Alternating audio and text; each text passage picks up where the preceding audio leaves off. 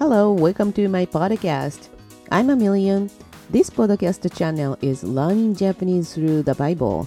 I read the Japanese Bible one chapter by one chapter. Also, I pick up my today's point of the verse.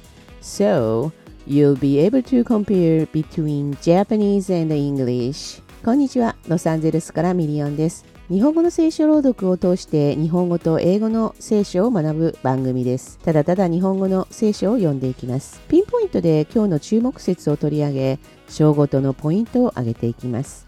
日本語と英語の比較をしてみてください。This on air has been released from biblemillion.podbeans.com このオンエアは biblemillion.podbean.com から皆様に配信しております。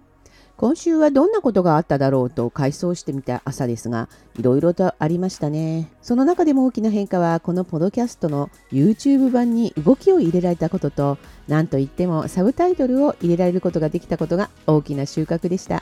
また、アメリカや日本以外の方がフォローしてくださったりと、まだまだよちよち歩きのこのポドキャストですが、嬉しい限りであります。このポドキャストもますます充実していけますように日々チャレンジしていきたいと考えております。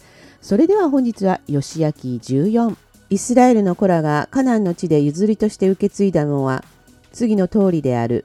祭司エルアザルとヌンの子ヨシアとイスラエルの子らの部族の一族の頭たちはその地を彼らに相続としてくじで割り当てた。主がモーセを通して旧部族と半部族について命じられた通りである。二部族と半部族には、ヨルダンの川向こうに、モーセがすでに相続地を与え、レビ人には彼らの間に相続地を与えていなかった。ヨセフの子孫は、マナセとエフライムの二部族になっていたからである。また、レビ族には住む町と所有する家畜の放牧地以外には何の割り当て地も与えなかった。イスラエルの子らは主がモーセに命じられた通りに行い、その地を相続地として割り当てた。ユダ族の人々がギルガルのヨシアのところにやってきた。その一人、ケナズ人、エフンネの子、カレブがヨシアに言った。主がカデシュ・バルネアで私とあなたについて神の人、モーセに話されたことをあなたはよくご存知のはずです。主のしもべ、モーセがこの地を偵察させるために私をカデシュ・バルネアから使わせた時、私は40歳でした。私は自分の心にある通りを彼に報告しました。私と共に登っていった私の兄弟たちは民の心をくじきました。しかし私は私の神、主に従い通しました。その日、モーセは誓いました。あなたの足が踏む地は必ず永久にあなたとあなたの子孫の相続地となる。あなたが私の神、主に従い通したからである。ご覧ください。イスラエルが荒野を歩んできた時に、主がこの言葉をモーセに語って以来、45年、主は語られた通りに私を生かしてくださいました。ご覧ください。今日、私は85歳です。モーセが私を使わした日と同様に、今も私は創建です。私の今の力は、あの時の力と変わらず、戦争にも日常の出入りにも耐えうるものです。今、主があの日に語られたこの産地を私に与えてください。そこにアナク人がいて、城壁ある大きな町々があることは、あの日あなたも聞いていることです。しかし主が私と共にいてくだされば、主が約束されたように私は彼らを追い払うことができます。ヨシアはエフンネの子カレブを祝福し、彼にヘブロンを相続地として与えた。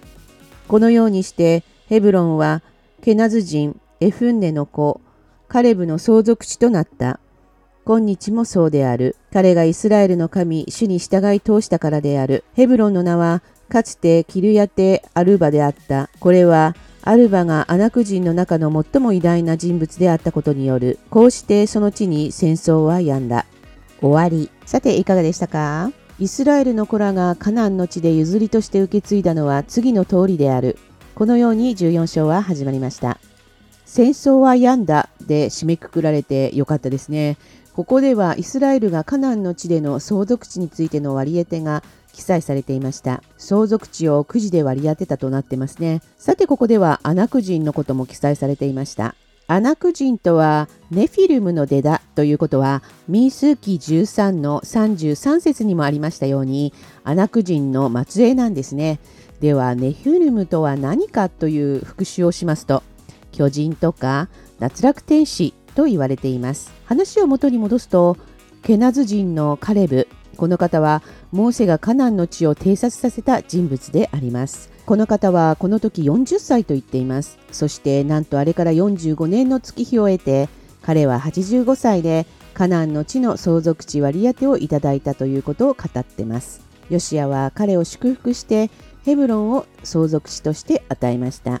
ここでは土地の利権の割り当てを示された章でしたね。さて本日のピックアップは9節です。その日モーセは誓いました。あなたの足が踏む地は必ず永久にあなたとあなたの子孫の相続地となる。あなたが私の神主に従い通したからである。Today's pickup is verse 9 So Moses swore on that day saying Surely land where your foot has trodden shall be your inheritance, and your children's forever, because you have wholly followed the Lord my God. いかがでしたかそれでは1週間の疲れが取れる週末でありますようにお祈りしております。では本日はこの辺で Have a good weekend! バイバイ